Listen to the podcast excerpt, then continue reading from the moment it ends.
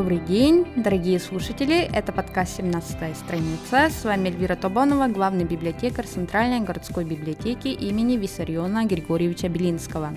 Сегодня у нас в гостях ведущий библиотекарь филиала номер 16 библиотеки имени Аркадия Петровича Гайдара, отличник культуры СССР, заслуженный работник культуры Республики Саха-Якутия, почетный работник культуры и искусства, отмеченная бриллиантовым, золотым и серебряными знаками разного уровня Галина Платоновна Иванова, которая была заместителем директора централизованной библиотечной системы города Якутска с 1995 по 2018 год. Здравствуйте, Галина Платоновна. Спасибо, Эльвира Петровна. В этом году, 20 декабря, исполняется 110 лет со дня рождения Лидии Ивановны Хаенко, заслуженного работника культуры РСФСР и ЯССР, первого директора Центральной городской библиотеки имени Виссариона Григорьевича Белинского и Якутской централизованной библиотечной системы. Она, как далекая звезда, погасла, но свет ее продолжает идти к людям через время. Галина Платоновна, как я знаю, вы работали с Лидией Ивановной Хаенко много лет подряд бок о бок. Я читала ваши воспоминания о ней, пусть и в небольшом, но очень душевном сборнике воспоминаний «Душа-дела». Расскажите про ваше знакомство с Лидией Ивановной. Какое первое впечатление она на вас произвела? Вы знаете, я даже помню дату. Это я проработала с ней 13 лет, с 1972 и по 1985 год. И я даже помню эту дату, когда я пришла впервые в библиотеку Белинского уже не как читатель, а как выпускник. И поскольку я пришла 4 сентября, тогда как мои однокурсники, которые устраивали здесь в городе, они пришли в августе, работать уже с августа. Я пришла 4 сентября, и почему я запомнила этот день? Потому что они бегали радостные там, в этот день была зарплата. Их первая зарплата на трудовом поприще. А 6 сентября я уже вышла на работу в качестве библиотекаря. Раньше не было никаких категорий, старший, главный. Просто библиотекарь абонемента. Я туда вышла. Я зашла в кабинет директора. И первое, что... Она была одна. У нее был такой в советском стиле стол большой, обязательно со стеклом, под стеклом что-то важное, какие-то бумажки были. И я увидела даму. Потому что считалось, что библиотекарь, вообще тип библиотекаря, и в том числе и руководители библиотечные, это такой немножко шаржированный тип до сих пор. И вдруг я увидела там даму. Самое прекрасное на ее лице это были глаза. И надо сказать, что она нам задала этот тонус. Знаете, такой вектор. Это чтобы были ногти, чтобы была голова уложена. И она была в белой шелковой блузе, с таким жаботом, что-то кружавчатое. Тут был какой-то жакет. Вы знаете, я посмотрела, думаю, если бы в Якутии была аристократия или хотя бы дворянство какое-то, я бы сказала обломок дворянства. Но я так подумала, это обломок той интеллигенции первого поколения, которая ходила тут в Якутске. Городская интеллигенция. Такого, знаете, когда уже слились русские, якуты, когда появились какие-то непонятные люди с внешностью, вроде могли быть русские. Потому что, я знаете, почему на это обращаю внимание? Однажды я услышала, как она говорит, она при мне, кто-то ей позвонил, и по-якутски что-то там спрашивали. И вдруг я просто обомлела. Я закрыла глаза и думаю, вроде же русская женщина. Она говорила, как якутка. Причем такая настоящая, такая откуда-то там, где-то... Я не знаю, из какого-то села, наверное, корни, чисто якутский язык. Да, чисто, знаете, интонировала очень хорошо, какие-то такие звуки издавала, знаете, есть такое в якутском языке, какие-то звуки издают, да, какие-то междометия даже, да, и она А я потом, значит, она поговорила так, и все. И вот она меня все выслушала, и вот я была ею очарована. Вот первое впечатление было такое. Она меня встретила очень тепло, очень радостно. А вот, и сказала, ну, давай, Галечка, вот сейчас вот туда-сюда, все там заполнишь, там всю эту биографию, все. И 6-го выходи. То есть 5-го мне еще было дано время, чтобы я вышла. Вот, вот это первое впечатление. Обломок русско-якутской интеллигенции, городской. Отлично. Да. И вот это вот, да, отлично. И вот и то, что она очень теплая. Вот это не... Бывают люди по натуре холодные. Угу. Они не виноваты в этом, да? Угу. Ну, так их природа создала. Вот такой тип, такой темперамент. Она была теплой. Читая воспоминания о ней, невольно становится грустно, что не был знаком с Лидией Ивановной лично. Ее описывают не только как отличного сотрудника, коллегу и руководителя, но она еще и отличалась хорошими человеческими качествами, как вы сказали, да, Галина Платоновна? А какие ее достоинства вы считаете наиболее яркими и полезными именно в библиотечной деятельности, в построении отношений с коллегами? Вы знаете, поскольку в то время, в 70-х годах, в основном, конечно, основной костяк и в Республиканской библиотеке имени Пушкина, я не оговорилась, она тогда так называлась, и в нашей городской библиотеке имени Белинского, в основном работали выпускники, основной костяк, выпускники культпросветучилища, Республиканского культпросветучилища. Вот. И тут приходим мы, вот, да, вот и в национальной библиотеке, как сказали, молодые и дерзкие. Вот мы пришли молодые и дерзкие, и причем мы до этого были дослышаны, что нельзя было ходить в якутских брюках. Вы представляете, 72-й год, такая замшелость, а мы ходили в брюках, мы ходили в мини-юбках. И я помню, вот как я появилась, а у меня в институте были на факультете, я училась с одной девочкой, самые короткие юбки. Но мы об этом не догадывались, там казалось, что это норма. Вот, но оказывается, сверх нормы. И когда я пришла в юбке или приходила в юбке или в брюках, Лидия Ивановна со мной, кажется, смотрела. То есть она за нами просто так смотрела издалека, да. У нас же вот молодые забегали, да. И только она мне... Вот мы с Дашей Пестряковой работали. И помню, что в одну смену, и вот она заходит и говорит, девочки, а удобно ли в брюках ходить? А я уже понимала, подобрюку, потому что у нас даже в горисполком, это будущая мэрия, не разрешали ходить в брюках. Вы представляете? Вот. И Даша Пестрякова нашла такой выход хороший. Лидия Ивановна, так удобно. И наверх потянулся, и вниз присел, там полочки нижние, да? Так удобно в брюках, а в платье неудобно. И наклоняться надо там что-то, да, искать внизу. Очень удобно. Я так ошеломленно на нас посмотрела и сказала, ну вообще-то да, да. Но самое удивительное, что потом, уже ближе к 80-м годам, она в 85-м году ушла, она уже сама приходила в брюках на работу. У нее такой был лихой берет, красивый такой, да, и у нее были брюки, да, и то есть, понятное дело, что мы для нее были терра инкогнита, но она была рада узнавать вот эту неизведанную, скажем, землю под названием вот пришел совершенно другой молодняк, напичканный знаниями. И, вот, и, честно говоря, у нее было так. Она могла осадить строго. Я помню, что когда я сейчас вот готовилась к этим воспоминаниям, я вспомнила, как я немножко дерзила у нее в кабинете, и она меня осадила. Но мы дерзили, знаете, словами Пушкина. Ну, мы, библиотекари, все время цитируем кого-то. Так сказать, своего-то еще тогда и не было какого-то понимания жизни. Но у нас были классики. Если ты хорошо учился, ты их знал наизусть. И я помню, что я пришла как-то возмущенная, прямо к директору можно было зайти. Вот постучаться и зайти. И она тебя примет своими вопросами. Вот я рядовой библиотекарь. Меня перевели на работу с юношеством.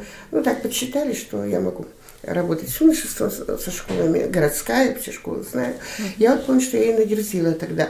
И сейчас думаю, а как бы я вот, если бы мне, вот уже нынешнее поколение пришло, и вот мы так сидим, у меня этот начальственный стол, там полукруглый стол, за которым присаживаются люди, и я бы...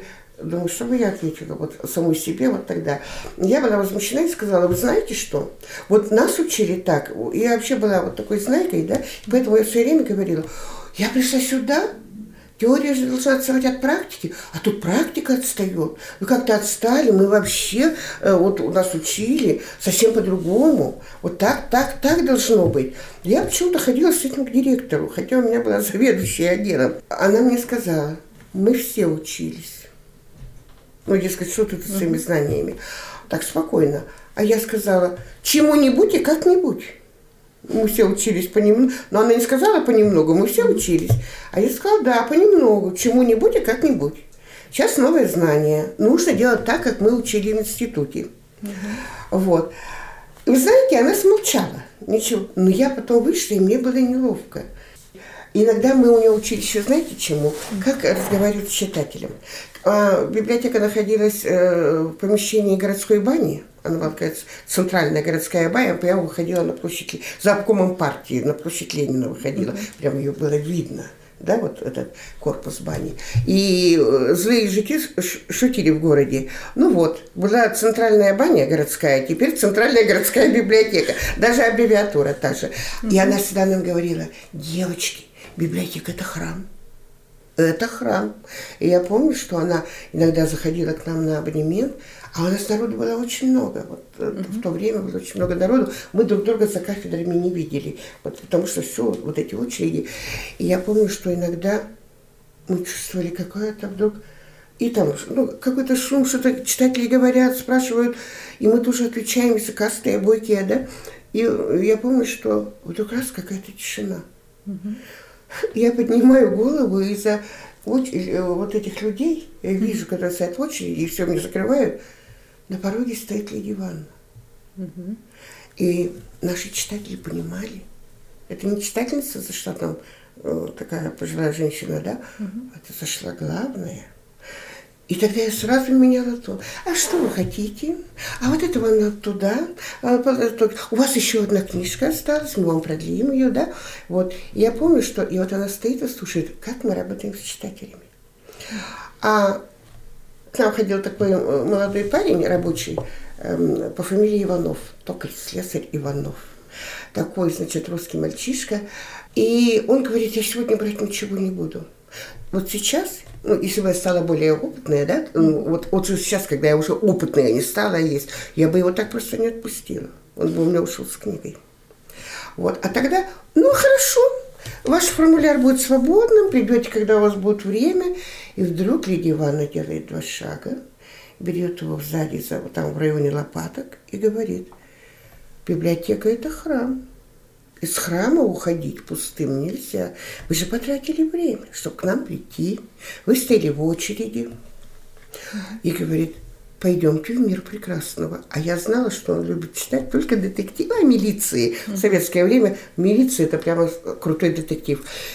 И я похихикала. Она его уводила в мир прекрасного, то есть в отдел искусства. И он так покраснел, он такой девический румянец, вот эти глазки с ресничками. И он захлопал и пошел. Они понимали, вот от него такая была магия, понимаете? И я посмотрела, они пошли по центральному проходу, направо-налево у нас книги стояли, и она его увела. Что там они шептались, что, ну там онемело вообще, да? А когда он подошел, уже без очереди. Я говорю, вы решили взять? Да, я взял. «Ступени совершенства» о Репине. Черная книга с портретом Репина. Я взяла эту книгу, я поняла, что она его увела далеко в мир прекрасного, да, то есть к живописи, и сказала, «Вы поклонник Репина, его живописи?» Он покраснел, говорит, «Я еще не знаю, но прочитаю, может, буду поклонником». И знаете еще, что было в ней? Вот она была очень женственной. Она ее знала, ее знали. Она была Лидочка для всех. Я помню, как я шла через площадь Ленина, Лидия Ивановна шла. Она всегда шла не спеша, она на проспекте жила тоже, да, вот в доме академическом напротив магазина. Сейчас Токка, раньше это была Туйма, да, магазин, да, вот продовольственная, она жила там, это очень статусный дом. Вот, и, конечно, там много писателей жило, артистов. И вообще на проспекте это был такой наш Бродвей, если хочешь кого-то увидеть, увидишь там. Сейчас просто молодежь ходит, не на кого смотреть, да? А тогда мы же видели народных артистов, там, да, композиторов, все они там, я тут живу, я всех видела, такая городская центральная девочка, да, и вот, и она очень всегда любила, когда ей делали комплименты. Она хорошо одевалась, это было трудно по нашим временам, но у нее дочь, у нее было 3 детей, и вот дочь у нее была начальником отдела Министерства торговли, поэтому Лидия Ивановна одевалась хорошо. То есть все, что было модное, все, что было в тренде, на ней было. И когда ей делали комплимент, я вот помню, что как раз я иду и вижу издалека, она идет так, не спеша, вот в этом берете. И там, по-моему, я Мордина встретила и говорю: «Лидочка, Лидуся!» И они расцеловались. И вы понимаете, и вот, значит, вот артисты русского театра все приходили. И мы с Калькариной всегда говорили, это вот библиотека Белинского, Лидия Ивановна так по телефону представлялась, будто она из какого-то большого театра, да? Вот. «Здравствуйте, с вами говорит Лидия Ивановна Хаенко, директор библиотеки имени Белинского». И это нам казалось, ну что она так прямо, ну библиотека, ну городская, ну всегда в центре города. Но она, и вот эта вот аура творческой интеллигенции, эти писатели, эту Лидочку знали. Вы представляете, вот она же работала и в отделе культуры, и вот эти встречи с писателями, новые книги. Тогда не было слова презентация, премьера, да, а вот встреча, и вот шли вот эти конференции, да. И вот Лидочку очень нашу любили, и мы даже за глаза, это не амикошонство, да, то есть, а мы говорили, ой, ну, Лидочка, мы видели сегодня Лидию Ивановну, вот. Наши женщины имели очень хороших мужчин. Вот у Лидии Ивановны в какой партии работал Масагутов, у Серафимы Николаевны в крисполкоме работал, у Людмилы Ивановны работал в Министерстве сельского хозяйства. Так, и вот у Елены Алексеевны Поповой в Совете министров. У меня папа, ну, я с этим ореолом пришла, в Верховном Совете, в Доме правительства, который стоит, да, то есть вот такие вот прямо. И мы как-то были все достаточно, я считаю, хорошо одеты. И Лидия Ивановна всегда гордилась. Вот когда мы приходили, у нас была общая организация, комсомольская и партийная. И всегда это все проходило в актовом зале вот этого здания. Ну, так, мы его называем новый, да, но пристрой к этому старинному. Вот. И вот заходили, это просто был парад. А в библиотеке вашей, в этой республиканской, было очень холодно. И вот они когда заходили в этих всех шалях, ну, в последний, ну, мы же сидим где-то там в середине, на задах, а они все заходят через переднюю дверь, и вот так заходят все в шалях. И мы видим, как наша Лидия Ивановна заходит. И мы тут все такие, такие модные, бойкие очень были. И мы всегда, вот она, в нас, мы должны быть всегда хорошо представлены, хорошо гляделись. Это Белинские пришли. Вот. И у нас это сохранилось. И поэтому, когда мы открывали метод сезонный, который я придумала, да, вот мы дружили с русским театром, они больше к нам любили ходить, потому что русский театр, и вот эта площадь, и наша эта баня, да, там сейчас вот этот полиграфический, там какой-то ресторан, там много всего, да, и полиграфия есть. Вот. И они бегали к нам всегда, и артисты, и зафлиты, и даже директора были, вот, да, приходили к нам. И я всегда говорила, когда у нас тоже открытие методического сезона, девочки, всем прийти нарядными, все отдохнувшими, загорелыми, полными впечатлений. И у нас было очень хорошее открытие, наподобие, как вот это делается в труппах театральных. Вот. Поэтому вот она в нас это заложила. И первое, что вы знаете, мы потом поняли это, да, а я думаю, что вы коснетесь все-таки душедела, да? Да. Тогда вот это уже потом. Ну вот я вам рассказала, образ все равно вырисовывается. Да, вырисовывается, как будто у меня осталось такое впечатление, будто я уже была с ней знакома. Так вот, и как раз вот про душу дела, это наш следующий вопрос. Это название носит ежегодная именная премия в нашей централизованной библиотечной системе. Ну и сам сборник, который я держу в руках. Почему душа-дела? Что это значит? Ну, все, кто закончил институты культуры, я думаю, в культпросвет этих знаний не давали. Ну, был такой курс, как сказать, пропедевтический, да, вводный. История библиотечного дела. Но про Ленина мы знали все. Мы же были октябрятами, пионерами, комсомольцами. Вот. А про его жену, Надежду Константиновну Крупскую, знали не очень хорошо. Я знала чуть больше, потому что я проходила практику на юге Красноярского края. Мне довелось ездить во время практики на экскурсию в Минусинск и в Шушинское. Поэтому как бы я знала его семейную жизнь. Наденька туда приехала, Надежда Константиновна. Так вот, хочу сказать, идеологом нашей библиотечной работы, которая задала вектор, что библиотеки – это не просто книжки выдают, да? Вот. А это проводники идей партии. Партия тогда была главной.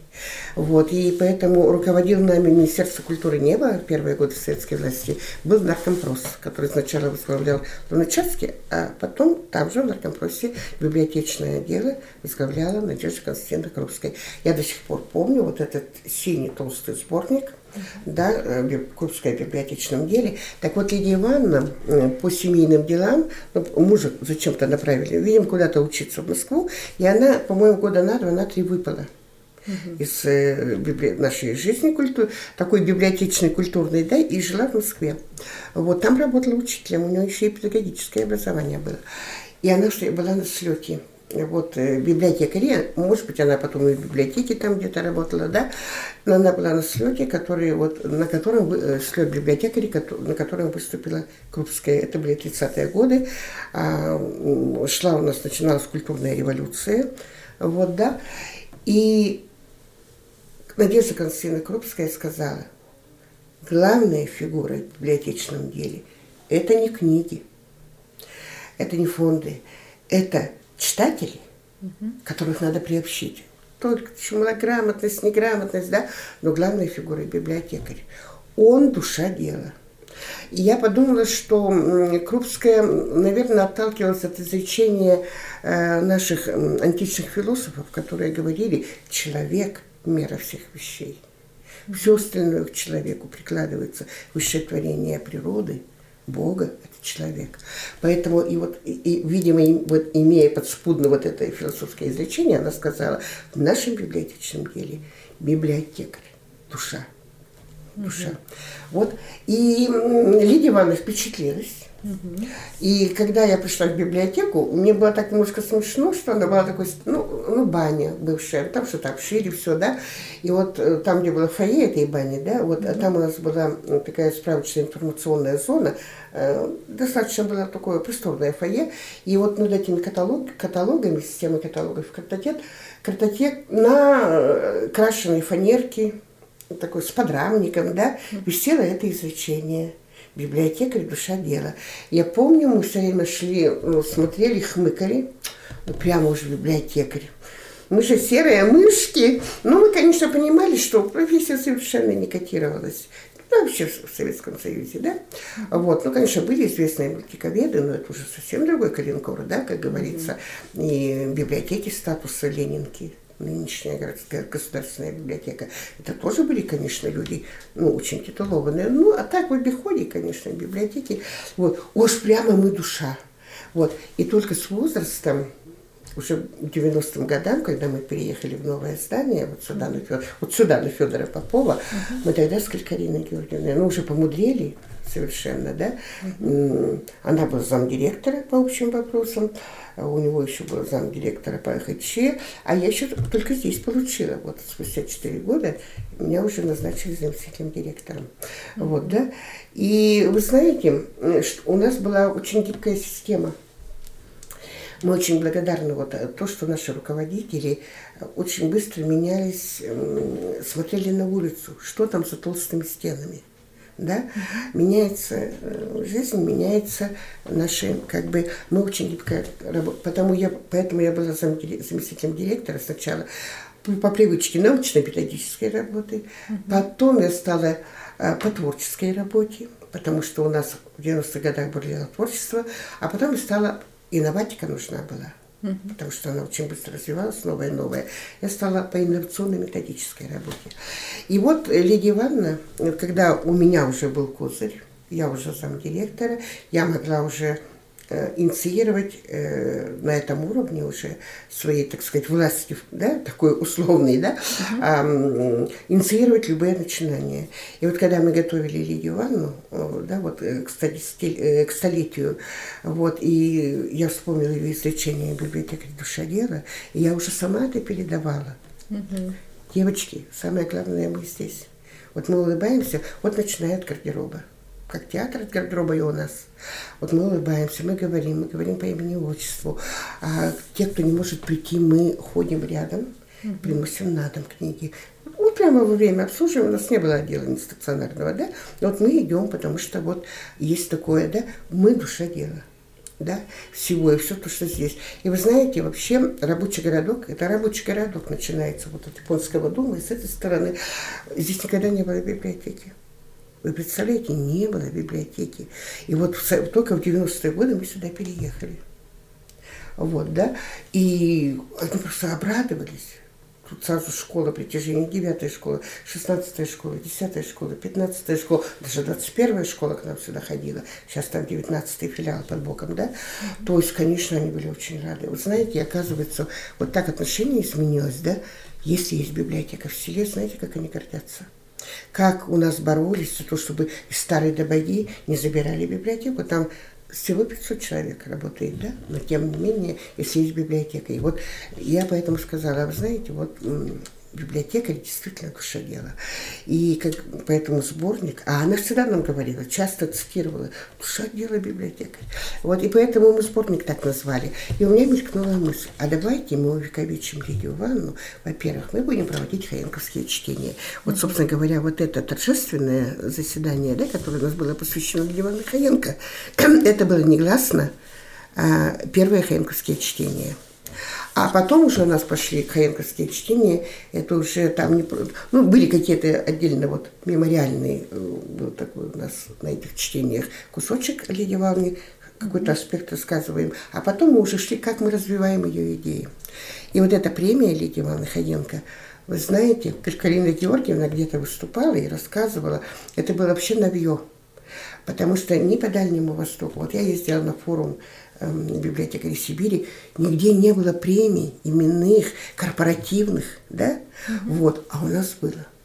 И мало того, мы еще орган свой создали, Белинка плюс, вот, и мы поэтому взяли людей, которые, вы знаете, у нас столько замечательных людей работало по филиалам в городе, да, это же наш как бы это золотой костяк наш был, вот, и люди так работали самоотверженно.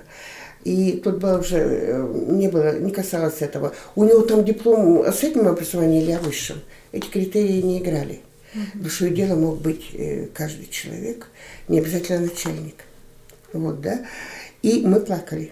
И вот я была первая, и у нас был выездной семинар, где вот оглашалась в день библиотек «Душа дела». И я запечатлели меня, наши, как раз я вытираю слезы. Вот, да, и вот мы придумали богинь вот этих все, да, и обязательно был начальник управления культуры. И вот понимаете, у нас был здесь, я не знаю, вы сейчас поддерживаете или нет, но ко дню библиотек, Всероссийскому дню библиотек, мы вывешивали портреты, здесь была портретная галерея, и там было написано. Вот, да. И у нас есть здесь книга, такая книга почета, да, и там вот все библиотекари, вот эти лауреаты премии «Душа дела», на обороте пишут, какой вклад он внес. Вот это очень важно, ты оставил след, ты внес вклад. Вот, допустим, газета, это вот мы выстрадали вместе с Евой Васильевной Никитиной. Вы, наверное, ее не знаете, но она дочь журналиста, и в ней вот этот был редакторский талант, она очень дотошная. Я любила руководить, вот распределять, давать, корректировать там что-то, да. Это очень важная работа. Но у меня был такой черновой работник, который прямо вот этот сборник «Душа дела» выстрадан ею, потому что кто-то переносил, какие-то родственники там чего-то не могли. Очень долго издавали. Вот такой маленький, да? Вот. И люди тоже, надо было редактировать много. И поэтому «Душа дела», некоторыми я очень горжусь. А знаете, может быть, вы знаете, всегда бывают игры, когда дело доходит до выбора. А у нас выборная система. Все закрыто, вскрывается. Вот здесь, в этом кабинете, мы закрывались после работы, писали протокол и обязательно брали в комиссию, которая вскрывает, из народа. То есть какого-то библиотекаря из филиала брали, совершенно рядового, чтобы потом не говорили, нет, начальство там проталкивает своих. И даже Калькарина Георгиевна, не знала, она всегда, вот мы здесь заседаем, а вечером она мне звонит и говорит, ну кто там у нас нынче душадела? Вечером, часов 8-9 звонит, да? Я ей говорила, кто. И она так искренне радовалась. В общем, душадела это переросло себя. Вот покуда мы будем веровать в это, тогда наша профессия не умрет. Спасибо за очень подробный ответ. Так, я читала вот воспоминания некоторых людей в вашем сборнике «Душа-дела». И там написано, что Лидия Ивановна всегда говорила, надо учиться, нам надо много читать, чтобы быть на голову выше своих читателей. Скажу, что это очень интересное и полезное высказывание. Наша профессия такая, что надо постоянно идти в ногу со временем и развиваться. Как думаете, можно ли извлечь пользу из ситуации, когда читатель начитан больше, чем библиотекарь? Вы знаете, наверное, да. Хочу сказать вам вот что. Вообще нас учили, мы были заточены, я не знаю, есть ли в нашем арктическом институте этот курс, работа с читателями. Был такой учебник. Вот. И там самое главное было, это руководство чтением. И мы вышли из института с тем, что ошибочно, конечно, но были очень самонадеянные, я же говорю, знания немного давали, преподаватели очень хорошие, вот, да, что мы должны руководить чтением. Ну, понятное дело, когда мы руководим подростками чтением, когда мы руководим, а ведь были люди очень образованные, к нам приходили, особенно когда мы в центре города жили, и у меня были по жизни такие люди, которые, которых я чувствовала. И которые я понимала, что они со мной разговаривают, и я им что-то даю, и они мне что-то дают. Вот мой самый старейший наш читатель библиотеки нашей Белинского, да, дай бог, чтобы он выжил в этой пандемии, но он был жив перед... Ну, как бы нормально мы общаемся. Это редактор.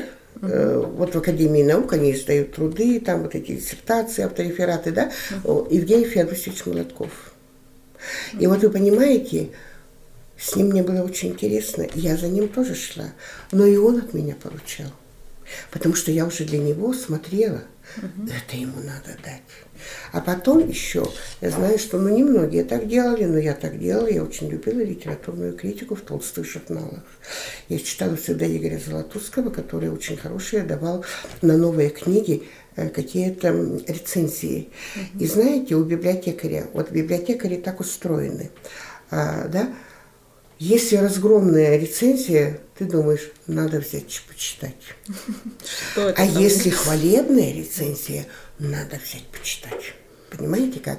Я ему об этом говорила. Вот ему было со мной интересно. Он видел, я молодая, да, ну вот, но ему было интересно. Вот пришел такой библиотекарь, сразу вот чувствуется, да, вот.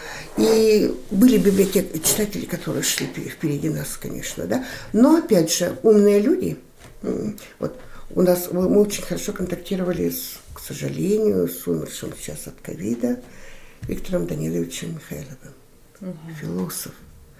С ним было так интересно. Он к нам приходил. Но в области философии, в области понимания вот жизни, да, он, конечно, мы за ним. Да? А тем более сегодня философия вовлечена вообще в эту социальную жизнь, очень интегрирована в нее, в политическую жизнь. Но в области литературы он всегда уважительно слушал нас. Понимаете как? Вот у нас есть очень хороший сборник, вы как-нибудь к нему обратитесь, портрет на фоне книжной полки. И вот мы там по нашим филиалам всем, да, вот как раз через разных людей, там был специально заготовлен вопросник, анкетка, да, и вот там они отвечают. Вот, да, конечно, есть люди, это идет взаимное обогащение. Если библиотекарь, ну, достаточно, скажем так, интеллектуален. Я помню, что у нас были учебы, вот и в старой бане еще, да, и помню, Тамара Вампиловна такая, более старшая нас, она закончила вуз раньше и пришла вот титулованная с высшим образованием. Вот, и их тогда было всего двое, трое. Герта Михайловна, вот, Тамара Вампиловна и Виктор Шейновна. Вот, да, вот они с высшим образованием. А потом только мы пришли, вот это вот, молодые егерские, да, позже. Вот они шестидесятники. И вот я помню, что она говорила, да, вот на этой производственной учебе, у нас была профучеба, она говорила: ну как я могу вот ему что-то советовать, когда я понимаю, что он умнее меня, он выше меня. Вот вы прямо в точку вот задали этот вопрос, да? Что дает, когда ты чувствуешь, что он умнее тебя, выше тебя? Но у нас в библиотеке мы не можем, так сказать, если в нас заложен определенный интеллектуальный уровень, мы не можем его изменить. Это заложено природой, но не дано. Но дано нам другое. Мы же, как нам говорила всегда наш библиограф Герта Михайловна, библиография – ключ ко всем знаниям, да? Ну, не знаем. Давайте-ка обратимся к библиографии, и мы все найдем по его теме и предложим с умным видом, да? Он подумал: девчонка, ты не так проста. Вон она что мне дает, да? Да. Поэтому это обогащение взаимное. Этого пугаться не надо.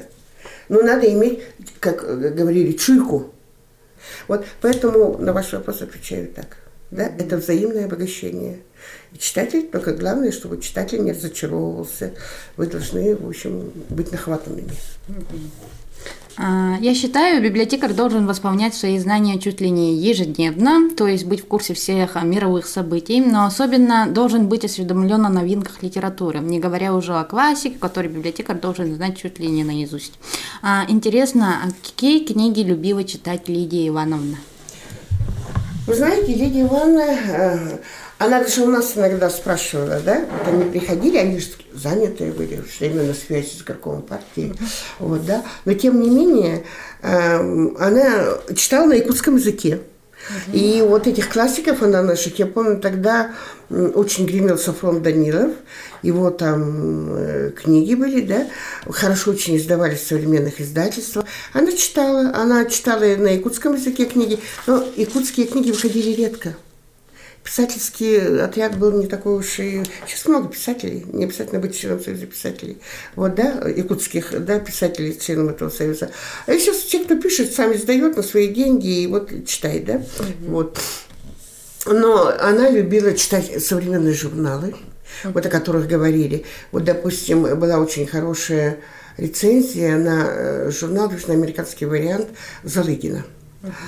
И это она была посвящена женской теме, тогда женской теме вообще не посвящали ничего. И вдруг, пожалуйста, женщина проходила каким-то, ну, там, жена кого-то, да, вот. А так главные герои были мужчины в советской литературе, а тут вдруг женщина. Женщина в эпоху НТР, научно-техническая революция, и вот как женщина с ее слабостью, слезами, как она встроена в эту жизнь, когда физика, когда атом, когда космос, все, да. И вот она, главная героиня, женщина. Конечно, она затребовала сразу: дайте мне этот журнал. А у нас журналы вот по списку. Тому даем, тот берет, там читает в первом, в четвертом номере, потом тот сдает, мы звоним, подошел, начало подошло, да. То есть журналы у нас очень хорошо ходили, и она всегда хотела. И Лена говорила: девчонки, что сегодня читают? Вы знаете, сегодня Пикуля читают, да, вообще все. А поскольку у нас было несколько выписано всегда, ну, экземпляров, ну, для дирекции всегда читайте сколько надо, Лидия Ивановна, и Розалия Габиевна. Ну, в общем, все наши, ну, вот, клеевым библиотекарям построже. Быстро читай, ночью читай, читатели требуют, да. Вот, и вот тогда, когда романы Пикуля стали чрезвычайно модны, и особенно вот эта закрытая, полутаинственная тема Распутина, и вдруг выходит его роман «Последние черты» в нашем современнике, конечно, потому что мы потом разговаривали у себя, у нас же была профучеба, и мы там вот, профучеба это что, вот так все сидят мэтры, в отделе обработки обширное пространство, стол посередке, где сортируются, мы по бокам сидим. И вот нам отделом обслуживания давали перед этими аксакалами, вот они сидят и слушают. А мы должны были все, обзор журналов толстых, новинок литературы, там все, да. Все это должно быть грамотно, красиво, завлекательно, потому что брали. У нас Лидия Ивановна брала это все, она была в курсе дела. обязательно. А у нее бывает какая-нибудь настольная книга своя? Вы знаете, вот настольной книги не бывает ни у кого, кроме Библии. Знаете, почему? Что в Библии надо вот так вот откроешь наугад и прочитал, да? Да то-то, так-то, так-то, муж, Господи, ведь все прямо вот на века расписано, да? Правда. А настольные книги у всех меняются. Мы еще библиотекари шутили. У ученых настольная книга, у нас постельная книга. Потому что ложишься в постель, на высоких подушках, я так думала, Лидия Ивановна, да? Одевала очки. Вот, я представляю, как у нее на кровати тут вот с одной стороны, наверное, чашка с чаем, с молоком по-якутски, да? А с другой стороны, значит, у нее книга с закладкой. Такая постельная книга, вот, или там на тумбочке рядом прикроватной, да, я была дома у нее, но я вот, помнишь, да, там была какая-то кровать обширная такая, хорошая, просторная, вот, и я думаю, что она никогда не говорила, что у меня вот есть такая книга, в которую я все время хочу периодически открывать, перечитывать, там закладки делать, выписки, вот, не было, ну, наверное, вот то, что вот спрашивалось, то у нее и было. Может быть, она месяц-два читала, и это, наверное, было ее настольной книгой. Но я вот с трудом представляю, библиотекарь сидит на кухне, покрытой какой-нибудь клетчатой клеенкой, да, и читает. Там лампы, да? Нет, надо же удобно лечь в постельку, потому что, вот, и почитать, и, ну, и, как всегда говорят, чтение хорошее остается как снотворное. И заснул. Вот, да, вот такое, потому что я знаю, что мы все перед сном читаем, вот. Поэтому я не могу сказать, она про это не говорила, но если мы все погружались в это чтение, было стыдно не прочитать. А вот у каждого человека есть в жизни уголок теплоты под названием семья. Интересно, в этой части жизни какой женой и матерью была Лидия Ивановна? Как говорится, это основная работа женщины, материнство. Ну, конечно, мы уже знали, что муж у нее чистый Мефистофель Масагутов с этим профилем, да, татарским. Потом дальше мы знали, что у нее есть 3 детей. Она очень любила младшего, который учился, по-моему, где-то, наверное, в Рижском авиационном, не знаю, где-то он учился на Западе, но он женился на Ленинградке и остался в Ленинградке, ну, в Ленинградке жить. Вот. Дочка красавица Ниса. Ниса, вот, и, значит, она училась в институте торговли, очень престижном, вот, да, и она работала в Министерстве торговли. И у нее был, так, Ниса, так, брат, а кто еще-то у него был? Вот, там, я не знаю, 2 детей, но Ниса оказалось, что 3. Нет, ну вот дочка и сын, да, дальше. И у нее был старший брат, вот, который был военный, офицер в Мурманске. Она к нему поехала оперировать глаза, а получила почечную недостаточность. И она умерла там во время операции. И ее не привезли сюда, хотя мы были на похоронах ее мамы. Учительница Амосова, прям интеллигентная тут женщина.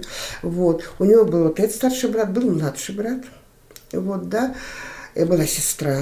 Вот, вот. И мы знали ее родственников, даже каких-то племянников знали, внучек знали и внуков, да.